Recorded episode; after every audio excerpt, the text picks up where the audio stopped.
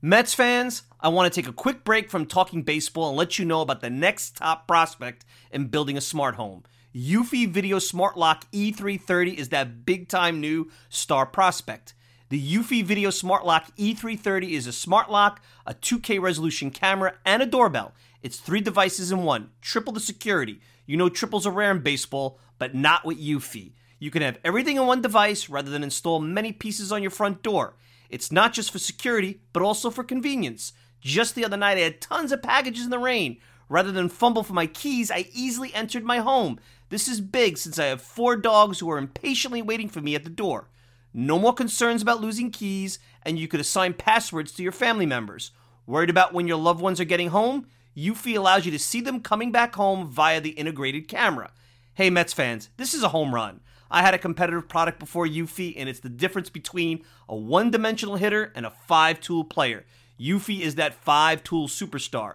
Go to eufy.com, that's E U F Y.com to learn more. Already sold? Go to Amazon and get your Eufy Video Smart Lock E330 today. Want to go to the store? Best Buy will have it starting around May 20th. Get complete control over your front door at ease with the Eufy Video Smart Lock E330 today. Wilson, you sent the game winning email at the buzzer, avoiding a 455 meeting on everyone's calendar. How did you do it? I got a huge assist from Grammarly, an AI writing partner that helped me make my point. And it works everywhere I write. Summarizing a doc only took one click. When everyone uses Grammarly, everything just makes sense. Go to grammarly.com slash podcast to download it for free. That's grammarly.com slash podcast. Easier said, done. And he lights one deep left field, hit it toward the wall. That ball is out of here. Rajai Davis with a three-run homer in his first at bat as a Met. And he drives one deep left center field. Back goes Robles. It's out of here. Carlos oh, Gomez with a three-run homer. He's going to beat Ramos around the bases. Out to right field. Back goes Castellanos to the track at the wall. It's out of here. Adeiny Hechavarria goes Oppo for another three-run homer, and the Mets have the lead. You know, they never gave up. Obviously, we did have some tough losses personnel-wise. That's where our depth came came into play. You know, we've we've been harping on our depth all off season, trying to build it as best we could, and uh, you know, it kept things from spiraling out of control. Um, you know, we were um, coming off that Miami series, coming home. We get some guys hurt. It'd have been easy um, for for mo- more most organizations just to fold at that point. But Brodie's credit, our front office's credit, they went and got the players that can step in and, and keep us competitive. And we were not only competitive, we went six and one. Uh, that that's a that's a great thing, uh, not only for um, you know our team, but uh, for the fan base to understand that hey, we're going to be competitive no matter what out there. And uh, you know, great job by the front office uh, putting this team together.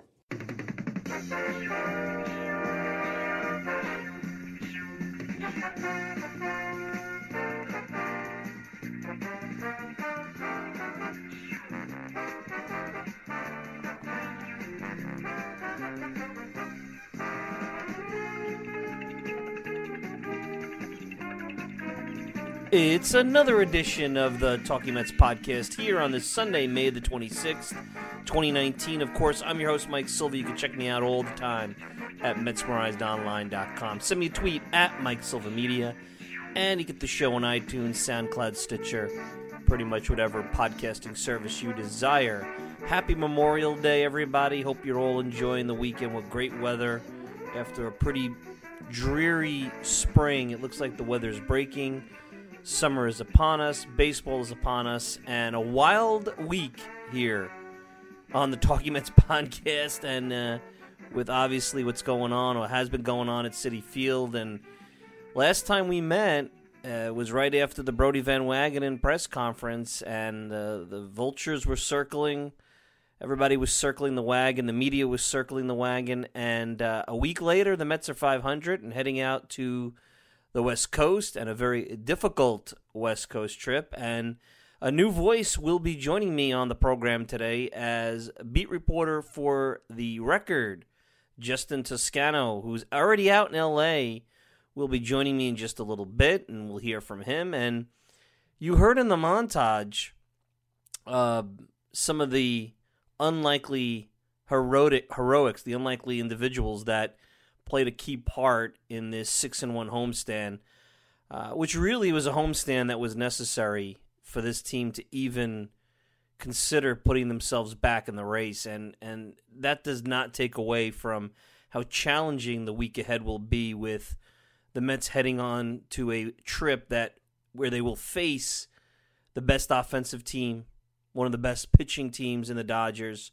a very good offensive team, if if not right up there, especially when they play at home in the D backs, who have some really good starting pitching themselves. And I mean, right now, the real question will be can the replacements, if you want to call them that, hold the fort? Can they uh, can they go into the West and continue to score there four to five runs? And can the pitching step up? Uh, I think that's really where we're at because Zack Wheeler stepped up today and tried to bridge the uh, the beleaguered bullpen, and he almost did. He got into the eighth inning, got into a little trouble there in the eighth, and then Jeurys Familia came in and bailed him out, and then Edwin Diaz uh, did a little bit of a tightrope back there in the ninth and got the save. But uh, if you look at the Mets rotation right now, that's who needs to step up during this time of need. You don't have McNeil because it wasn't just about the controversy with Callaway, and I and I told you earlier in the week I thought the Mets handled that perfectly. They went out, they supported their manager, they put a stop to all the nonsense, all the narratives, all the stuff that was swirling. You know, every day is Callaway going to be fired, and they put that to bed. And then they have the injury. They have Lugo that goes out, and Cano is out, and McNeil is out. And you say to yourself, "Geez, how is this team going to win?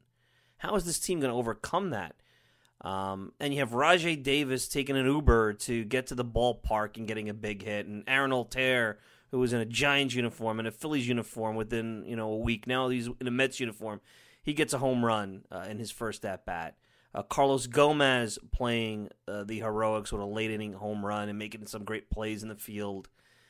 And Tomas Nido coming off the bench to to end a, a long and wild affair. And you're just saying, you know, how can this continue? You know, these these guys are doing everything that you would expect. You, you heard uh, Mickey Callaway in the Open talk about the depth and how they had planned on needing this kind of depth because every baseball team goes through a season with injuries. But this team in particular now, at the worst possible time, uh, losing probably their best hitter, Cano, who was going to be their their cog offensively, their veteran offensive uh, bat and they lose a key reliever all on the same day and, and here they are they're back at 500 and and that's the next man up mentality that at times has been missing for a couple of years and the last time we really saw this was 2016 when Seth Lugo and Gsellman came up and, and subbed in for a team that had lost DeGrom and Matt Harvey when losing Matt Harvey was a thing, when it was a big deal. And you didn't think that they could overcome and, and be able to withstand those kind of losses. But those two guys came in and did, and with along with Noah Syndergaard made the postseason. I believe they lost Degrom that year too, right? Uh, or that was the year before. Uh, they no, that was the year they lost Degrom. They lost Degrom at that point. So, you know, it's been uh, a wild week, and now the, the the the scene shifts to if the Mets are going to be anything this year, and the, and the fortunate part for this club with all again take, pulling away and peeling away all the nonsense that you hear with the doom and gloom and the manager and everything like that. They are right there in the muck, the wild card muck with everybody else. They're a couple of games back of the Braves. They're right there with Milwaukee, a couple of games back, St. Louis and San Diego and Arizona, and all those teams that are going to be in this second wild card world. And they're only four games back of Philadelphia for the division. But right now, they're back at 500 what you want to do is you want to spend the next week stabilizing this thing. I have to tell you, if you gave me a choice right now, do you sign for a three and four road trip or go for the gusto and go for something more? I think I would sign for it just because you're missing a couple of really key components to your lineup. Conforto's just coming back. The Dodgers are just so tough, and you got four games with them. You're going into Arizona, which is a hitter's ballpark, uh, and a place that the Mets used to dominate and play well, and they have not played as well in the last couple of years. I'd sign for that, and you come home a game under. If they could go four and three G's, that is perfect.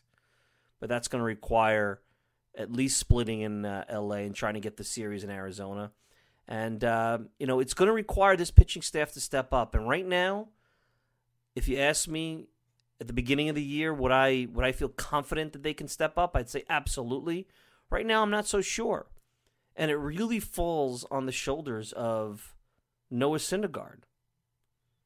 Because right now, he's the conundrum. You know, yeah, DeGrom has been up and down. And, and I talked about that earlier in the week about the need to live up to the contract and to live up to a great 2018. But when it's all said and done, if DeGrom is healthy, I know he's going to be there.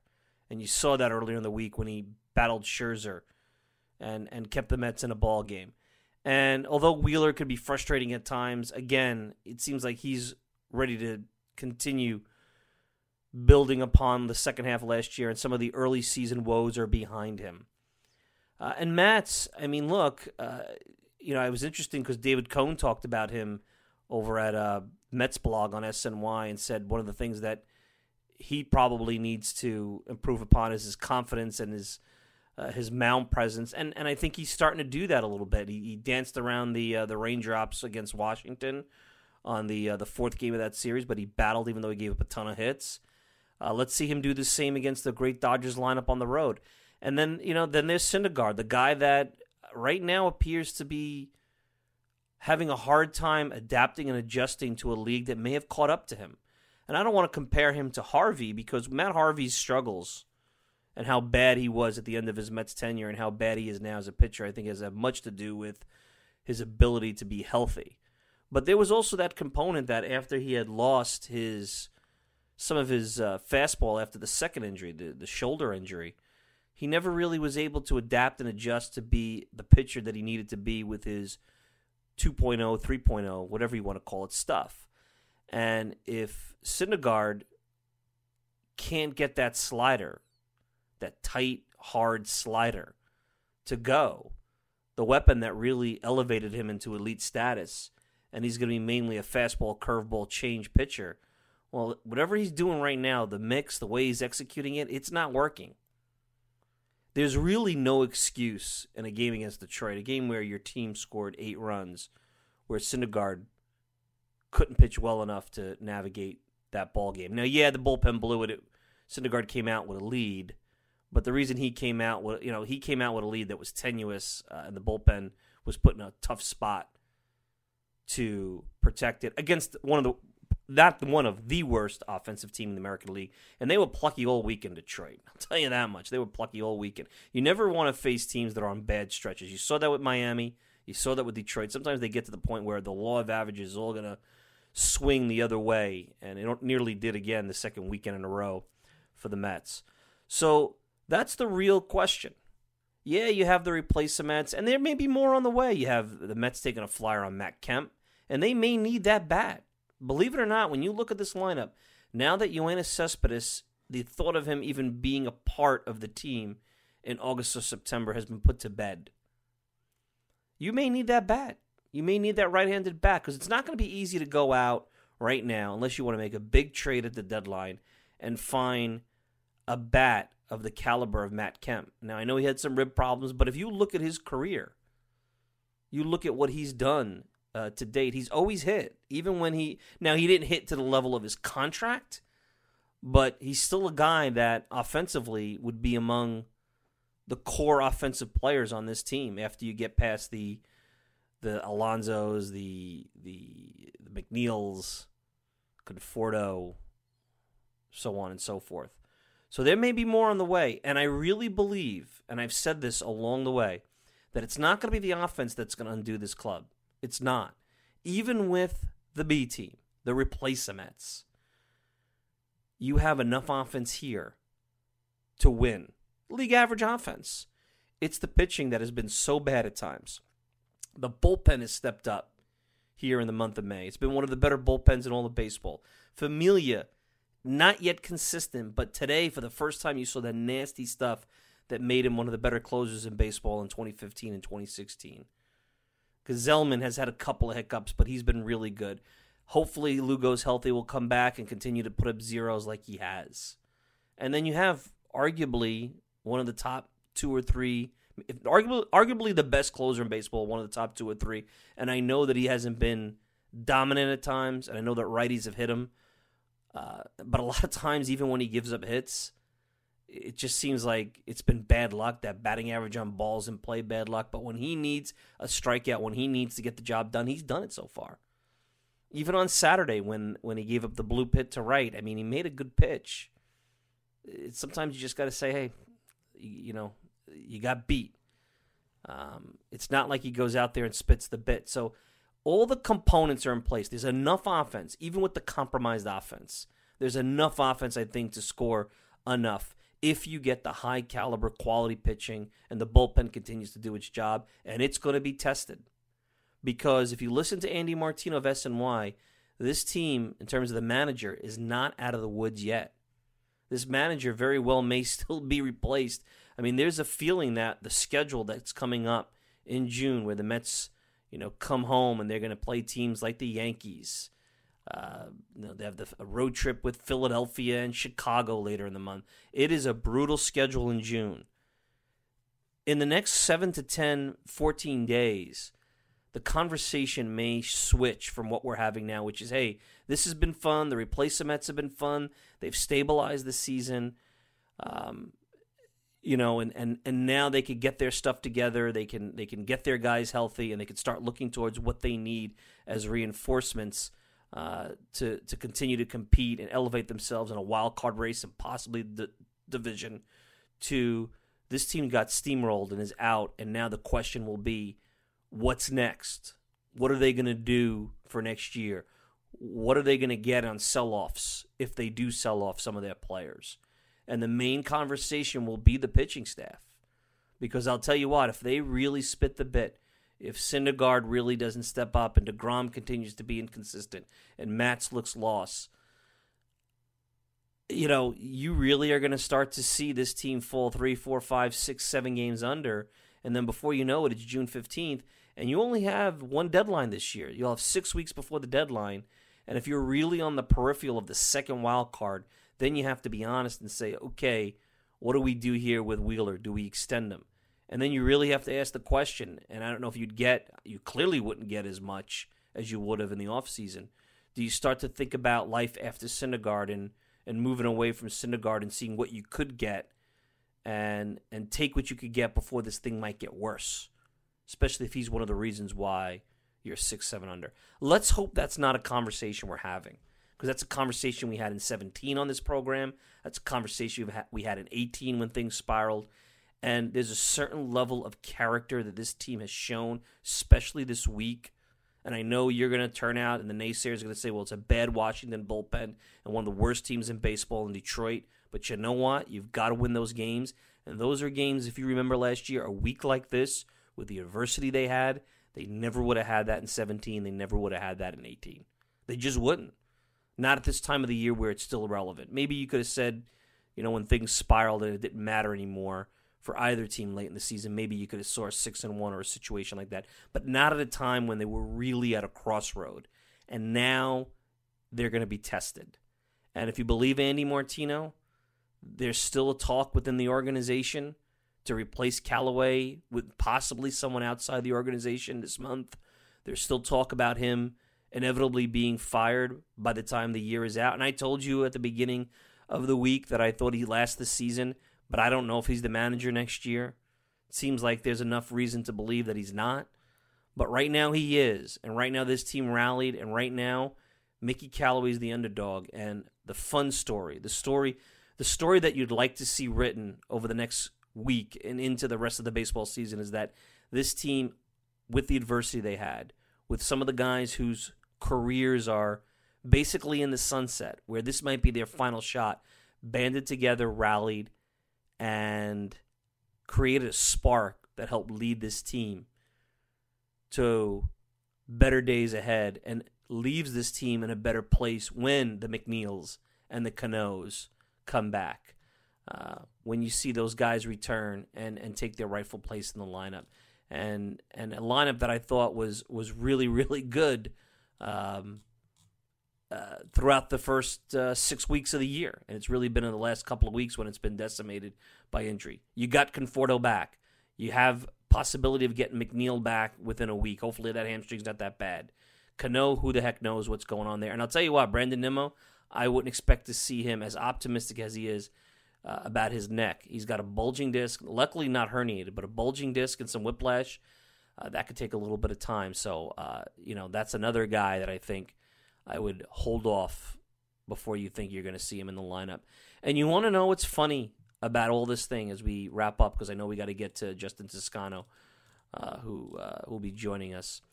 The one guy that everybody dislikes and probably has been the pariah of the starting rotation is Jason Vargas. And to me, he's still not the perfect uh, fifth starter. I mean, if you could get Dallas Keuchel, and that's going to get competitive in a week, you go out and you try to upgrade the rotation. But he's a guy that has has met expectations in terms of he'll give you his five innings, he'll give you one or two runs, maybe six innings, three runs. He's had a couple of stinker outings but outside of the really, really bad outings earlier in the year, he's met expectations. The rest of the rotation really has not. But he'll go four, four and two thirds, five. I mean, it's not a long outing, and that's where you get concerns because of the strain it has on the bullpen. But when he's gone five, five innings, two runs, five innings, one run, and he's done those. His best outings, of course, have come against some of the weaker offensive teams like Cincinnati and Detroit and Miami. But if you can go and get five innings, two runs, uh, you know, four and a third, four and two thirds, and have a rested bullpen like he did uh, against St. Louis, where he only went four innings, and you, you kind of say, all right, good offense on the road. Let's get him out after two times around the order. Um, you know, he's done what you kind of would expect out of a fifth starter this day and age. You go around twice, and then the third time, depending on how you don't know how many innings that translates to because you don't know what two times around the order what looks like sometimes with some of these uh, fifth starters. You know, that's what he does. He gives you uh, pretty good through the first time, you know, not as good the second time, and then you hold your breath the third time through the order. If you don't have Syndergaard at what would be peak, and Wheeler and Matz and DeGrom and all those guys are going to pitch at league average or below, like they have throughout the first almost two months of the season, then yeah, you can't survive with a Vargas as the fifth starter because he stands out like a sore thumb. But that's not Vargas's fault. Those that's those guys' fault. And if those guys are who we think they are, if those guys are, especially with the guy leading the way with a $138 million contract, two who are looking for their own big contracts, and Matz who's looking to get himself into that conversation, if they are who we think they are, then let's see them step up and do their part over the next week. That doesn't mean they're going to win because you still have an offense that's a little bit short and a bullpen that could be shaky, and you are going into maybe the toughest place to play, which is LA. I've had ball players tell me that's been a, that's one of the toughest home fields out there with a team that has a lot going for them. But let's see them do the, their part. Let's see them go six, seven innings, two runs, three runs against a good offense on the road and put their team in a position where they could win. So it'll be an interesting week ahead. Mets back at 500. Let's see if the replacements built the foundation, stabilized all the craziness, and help put this team in a position where at the end of the year, if they make the playoffs, you'll look back to this week as a key turning point within the 2019 baseball season. We're going to take a quick break. When we return, Justin Toscano of The Record, Mets beat reporter for The Record, new voice to the show, will be joining us live out in LA. And he'll be talking about what's to come up for the Mets, his thoughts on the week that just passed, and all other things surrounding the team. He had a chance to talk to Dom Smith one on one about some of the challenges he's had with lack of playing time and the success that he's been able to find through certain preparation that he's done uh, throughout the season. You're listening to the Talking Mets podcast. We'll be back with more right after this. Nido flies one out to right center field. Back goes Jones onto the warning track at the wall. It's out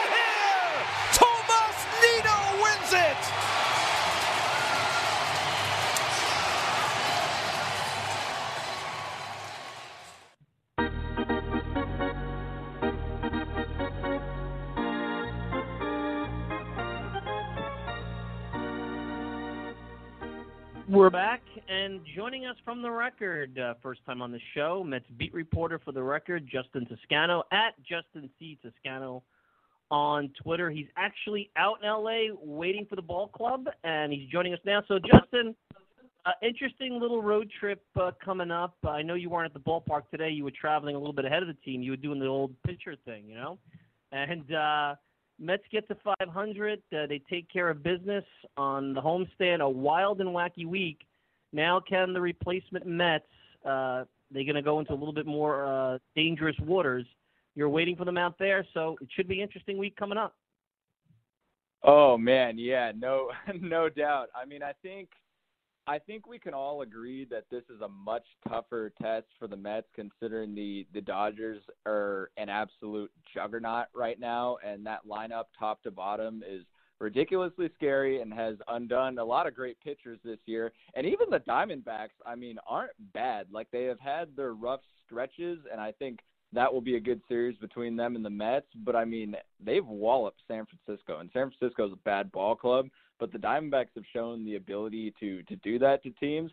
I do think though, getting back to 500 for the Mets, like you can look at that as okay, the Nationals are just bad. That that bullpen is garbage, god awful. Anything you want to say about it, terrible.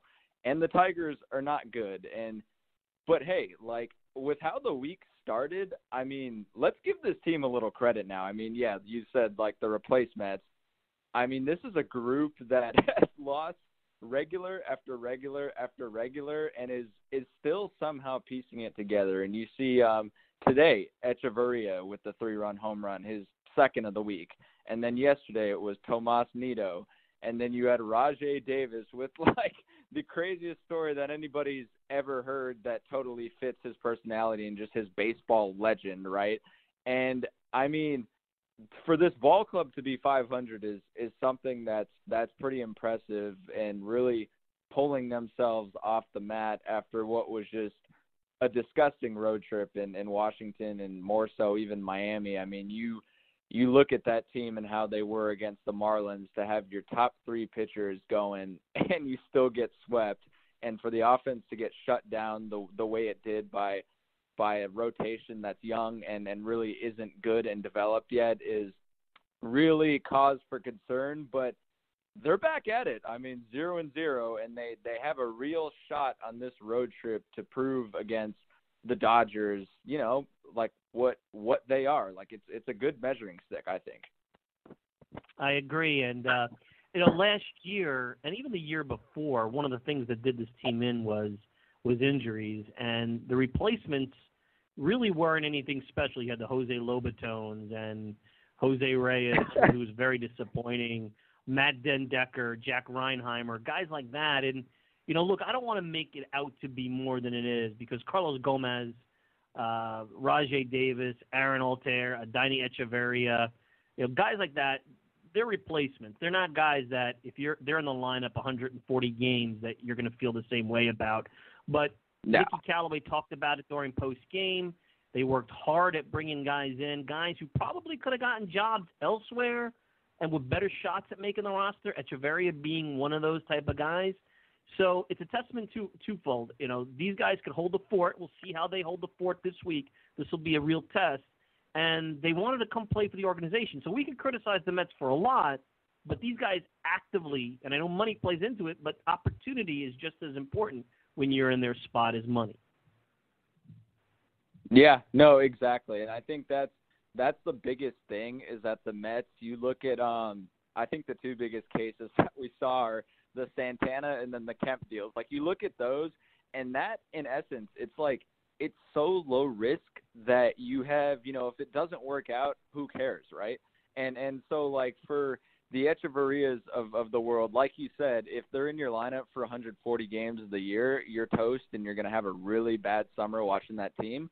But hey, like for right now, I think they're holding down the fort well. And you're right, it is about that opportunity for those guys. Like this is their World Series. This is their time to show that like even if they are not back with the Mets in the future, this is their time to show that they deserve a job elsewhere. And I think I think for Hechavarria, like I think he he is at least giving his his best case for that. And then the Mets, like you can't really fault them for taking, you know, the Kemps and the Santanas and the Rajai Davises of the world. Like those like Rajai Davis is a guy that yeah, like people think he's a bit watered down as a ball player, but that's a guy who's trying to extend his career and is I mean, he was willing to do, you know, everything he could to do so. I mean, he had a quote the other night where somebody asked him, you know, oh, you you got lost here when you got here and he's like, "Well, actually I got lost for a couple months." like meaning his time in the minors, and now found my way. That's a guy who's looking to extend his career.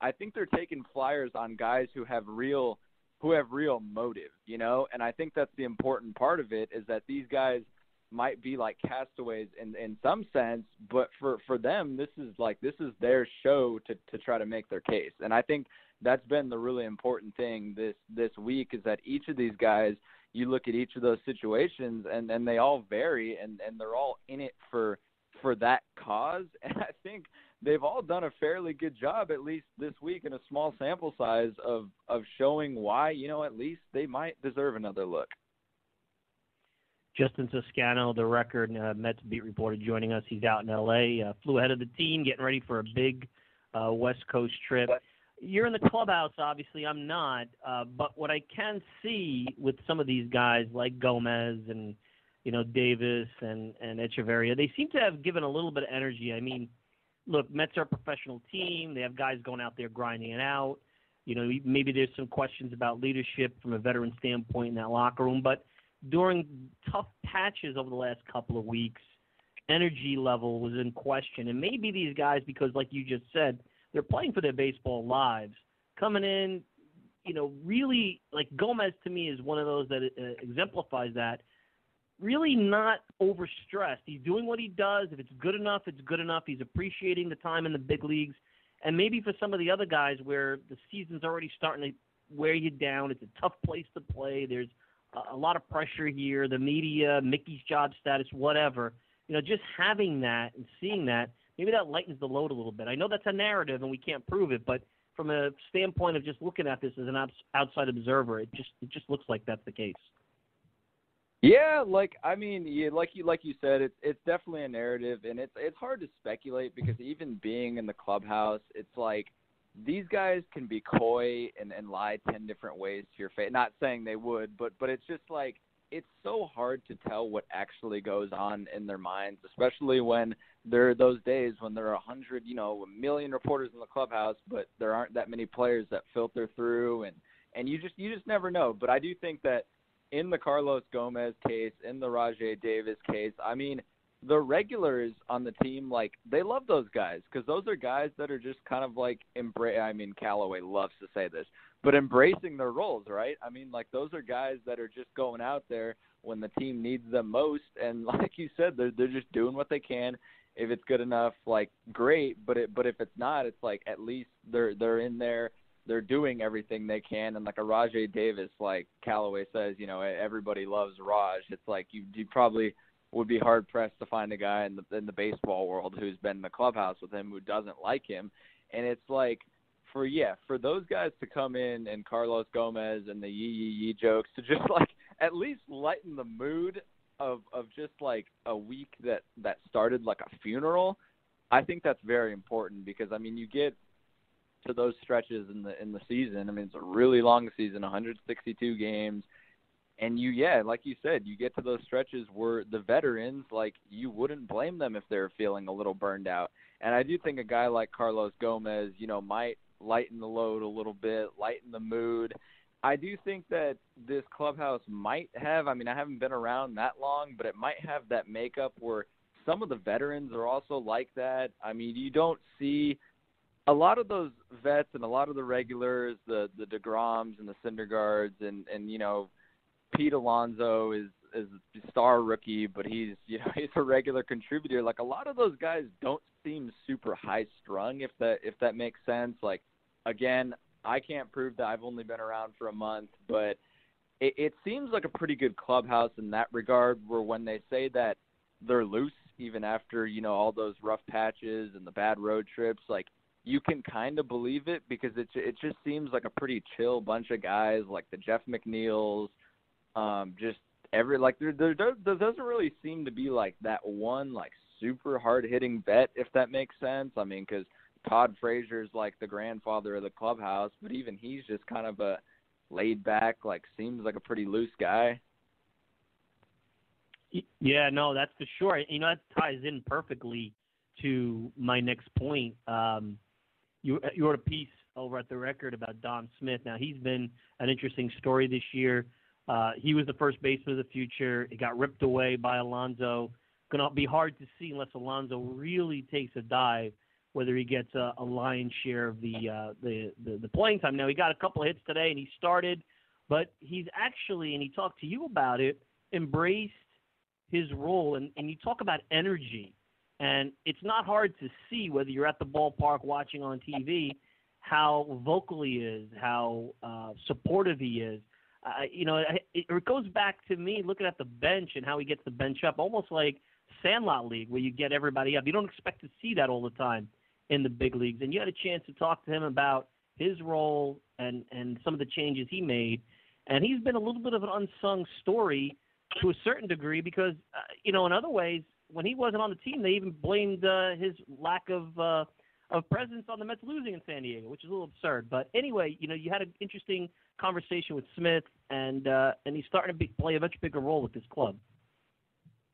Yeah, it's um, it's interesting because I went into that like thinking in my own head that I was just purely interested in the fact like if if you don't know if you're one of those guys who you know if you're not producing in that role you legitimately do not know when your next bat is coming. You don't know when your next demotion is coming. Like it is, it's fluid. It's all up in the air. Like you don't know. And so my whole thing was like, wow, that really interests me. That like, how is that guy wired? How how is he now wired to to perform so well through a consistent amount, you know, of the season thus far, while still getting limited opportunity and and whatnot. But he's been great in that part time role. He took a demotion, like he I mean, he's seen it all, like in in his three years, like, and it was really interesting for him to talk about just how he was so frustrated, like the first couple years, and how those negative thoughts really like got him down, and and for someone to open up about that, like I, I know it's hard, it must be hard for professional athletes because it's like they're macho and they have to have a solution for everything and they have to be the best at everything and until they get to the big leagues they were the man in high school and and you know wherever else they played in the minors and whatnot. Um so for him to talk about that was really interesting but the other point i find um intriguing about it is that in the whole place it's like okay who succeeds in that role versus who doesn't? Because some of what i think makes dominic smith more impressive is that across the bench, you look at you looked at a guy like Keon Broxton in that same role, who just who just wasn't handling it, man. Like he just what for whatever reason, like Brody and Mickey, you know, said countless times, for whatever reason, it just wasn't happening. So it's like, what makes you know Dominic Smith different from from so and so, and is it like an attitude thing? Is it just chance? And I like boiling it down with with Dominic was when he was talking to me was like just the attitude. I know much has uh, been made about like the sleep apnea, and and that's great, and like his his health is a lot better, and that plays a huge part in like your energy. Like I understand that, but just like the more positive attitude, it's it's like crazy to think that that's something that simple. And I know he he's retooled his swing a tad, and he's watched you know great left-handed hitters and and whatnot, and he's done his preparation. But just like the attitude piece of it is always what's so interesting to me because it seems like that plays a pivotal role um, in in the season. I mean, like we've talked about, 162 games. I mean, you're bound to go through rough stretches. He's had a couple himself this year, but I mean, man, to be playing as well as he is in that role, and to be as humble as he is, and to bring that much energy when he could have the lion's share somewhere else, to me, is commendable. Absolutely, and you know what? Uh, I don't know what their plans are. They've they've really not committed to him doing anything but first base. But with the way the lineup and right now McNeil, uh, who knows when he's back? I don't think Nimmo's going to be back anytime soon. Throwing him out in left field, I'm not in favor of just throwing a guy out there. Uh, J.D. Davis has kind of been lucky; he hasn't been exposed himself out there. But uh, you might need his bat. It might be something they have to take much more seriously on this road trip, facing some really good pitchers. Yeah, and that well, that's the thing that Mickey Callaway has alluded to is like, well, if he keeps hitting like that, like we might not be able to take him out. But then he's never really thrown him in in the outfield, and he keeps alluding to it. Like it's like you can almost sense like the personal struggle there in the decision making. It's like, yeah, you don't want to throw any guy out there, especially on the road when they're not accustomed to that ballpark's outfield. But like man, like you can see Mickey like actually I, I believe it's something he's wrestling with because it's like, man, the guy all he does is produce and like obviously that might level out when he gets more ABs. Like it's just, you know, it, it's math, but I mean, yeah, for a guy to you you want to maximize him, right? And like right now, it just doesn't feel like they're maximizing him, but it's like they can't do anything about it because the dude at first base is also pretty dang good and is on on pace to like hit 55 home runs. Absolutely, uh, Justin Toscano from the record joining us. A couple things before we uh, wrap up. My impression is uh, Nimmo's going to be out a while. Uh, as positive as he's he is about his injury, that's you know bulging disc is not something that's uh, a short stint on the DL. And Cano and McNeil are tricky. Hamstrings are tricky. Quads are tricky. Uh, your thoughts? I mean, they're definitely out. Obviously, the the road trip, but can we see them by the time they come back home after the seven uh, the seven day West Coast trip? Yeah, I would say, um, man, I'd be taking a stab at you know throwing darts at a board right now, but I would say I would agree with you on Nimmo. I think that's unfortunately more of an, an extended thing because it's it's not like a thing that you're going to want to play through again now that you know it's a bulging disc and not not just happening with with the way you sleep or something like that. So I'm going to say that's an extended period of time. I would say McNeil is probably would probably be good to come off near his near near when when you know the the 10 days ends. I'm going to I'm going to go with with that for him. I think I think that was mostly precautionary, and I think he will be fine. Though the concerning part about it is that if it if it was more precautionary, I think at this stage he would be playing just with how many guys they they have out and then how dire of a stretch this is in the season for them.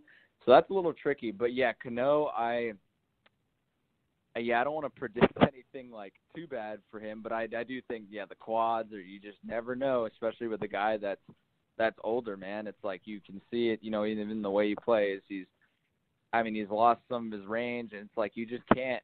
I mean, you can never like, you can never be too careful with those.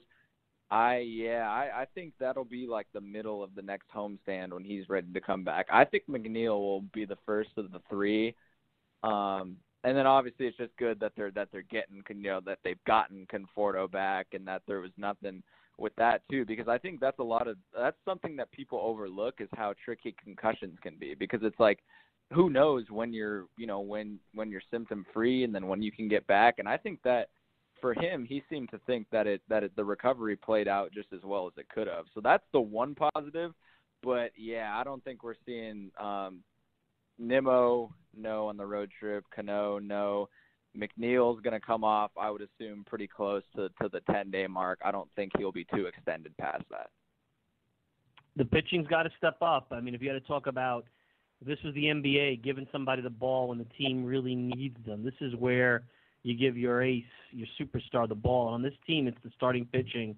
The bullpen has been really good in May. The starting pitching continues to baffle you. Wheeler, uh, very encouraging last start uh, earlier today.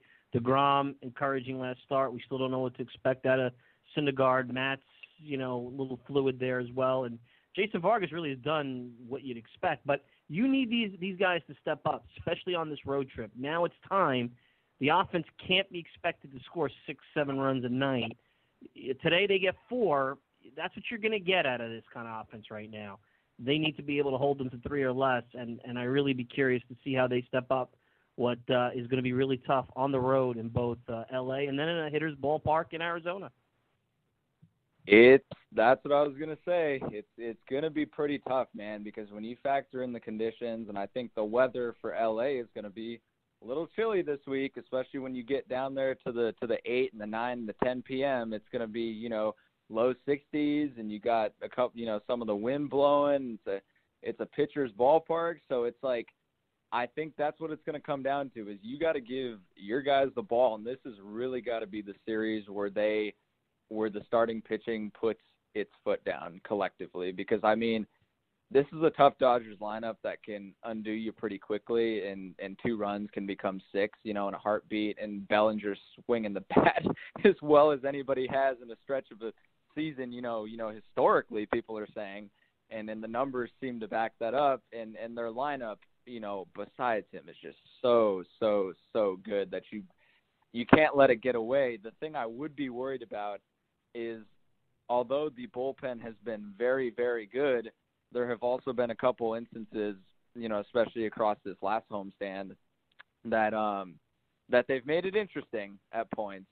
And uh against the Dodgers, you just can't do that. That team sees an opportunity and then they'll blow it wide open, especially at home. And once the crowd gets into it, I mean, it's it's really tough. And I do think, yeah, the hitters' ballpark in Phoenix, the D-backs have been a team for years that I mean, though they're a shell of themselves from a year or two ago, they've been a team in recent years that can really put up like eight or nine runs on you in a hurry, especially in Chase Field. And um and it will be interesting to see how the new the new turf plays and, and how it's playing and, and kind of playing through this point in the season. But yeah, you've gotta you've gotta hope you're starting pitching collectively, I would say the target number would be each guy goes, you know, about has has a, has a quality start because it's like you cannot. I don't think you can expect your guys, you know, the bats to score seven, eight, nine runs against the Dodgers in in a pitcher's ballpark. I just think that's unrealistic. Absolutely. Well, Justin, listen, uh, pleasure having you on. Welcome to the program, first time. Welcome to the beat. You've been on there about a month, and uh, let's catch up again and have some fun out in LA. A good place to be uh, this time of the year. Alrighty, my friend. For sure. For sure. Thanks, Mike. I appreciate you having me on. You got it. Justin Toscano at Justin C Toscano on Twitter. Good stuff there. Mets beat reporter. Always like getting new uh, voices on the show. Let's take a quick break. When we come back, more Talking Mets podcast right after this. Hey, Mets fans. I'm going to let you in on a little secret. If you're looking for the best unbiased and independent coverage of the New York Mets, then look no further than MetsmerizedOnline.com. Metsmerized Online is the go to place for comprehensive Mets coverage, including exclusive interviews, daily original articles, great weekly features, in depth analysis, minor league reports, game by game breakdowns, and so much more. Find out why thousands of fans turn to Metsmerized Online every day to get the latest news and opinions about the Mets. Coming from an impressive staff of the most passionate fans and skilled writers ever assembled all in one place. Check it out for yourselves, Mets fans. Go to MetsmerizedOnline.com right now. That's Mets, M E R I Z E D, online.com and get mesmerized today.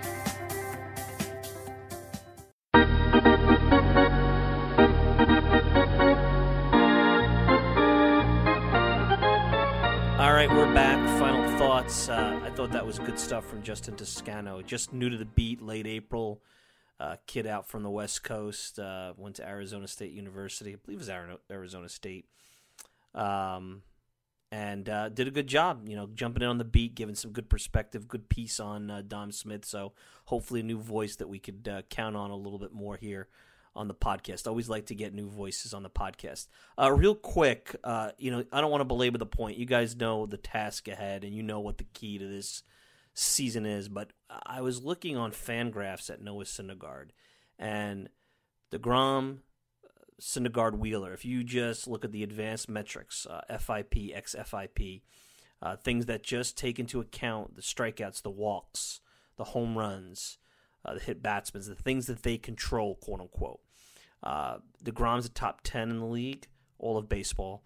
Um, Syndergaard and Wheeler are um, are like 25 and 26, so they're like top 30 uh, in, in all of baseball. So really, it's not all that far off. Now with Syndergaard, the real change from the 2016 season has been the home run.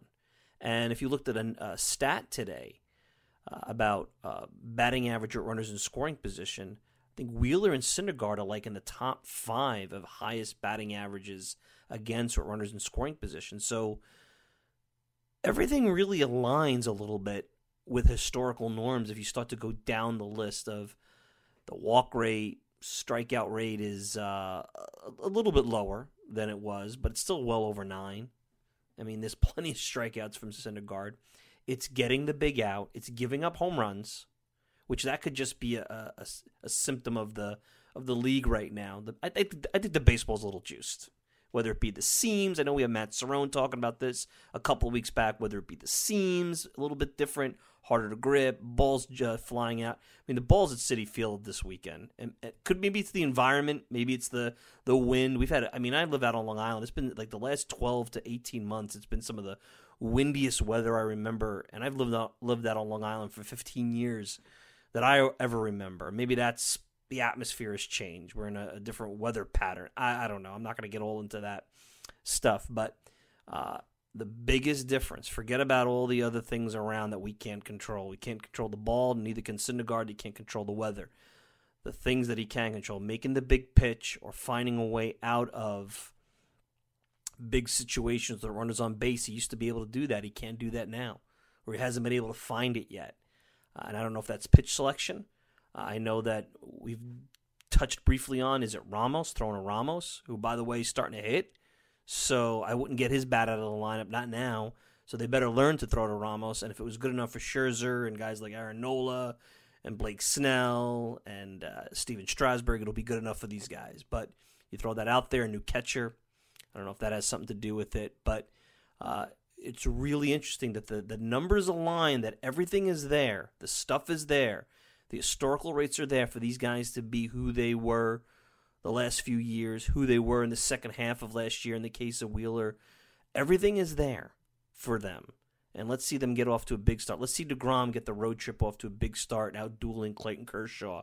And the Mets putting up uh, a couple of runs against uh, Kershaw and getting the uh, the road trip off to a, a good start. I think tomorrow's going to be key because you got Degrom there, and he's got the he's the guy that you expect would be able to navigate such a tough environment like LA, uh, the best out of all those starting pitchers. So it will be a very interesting week. We'll see what next week brings. We'll see what the uh, the replacements can do here on the road trip. Although with Conforto back and, and hopefully McNeil not too far behind, I don't think it's going to be the replacements uh, too much longer. And you know what? You may have uh, discovered that you have some real good veteran bench pieces that can help this team throughout uh, the rest of the season when things settle back to guys being in their proper roles after the, uh, the, the walking wounded comes back.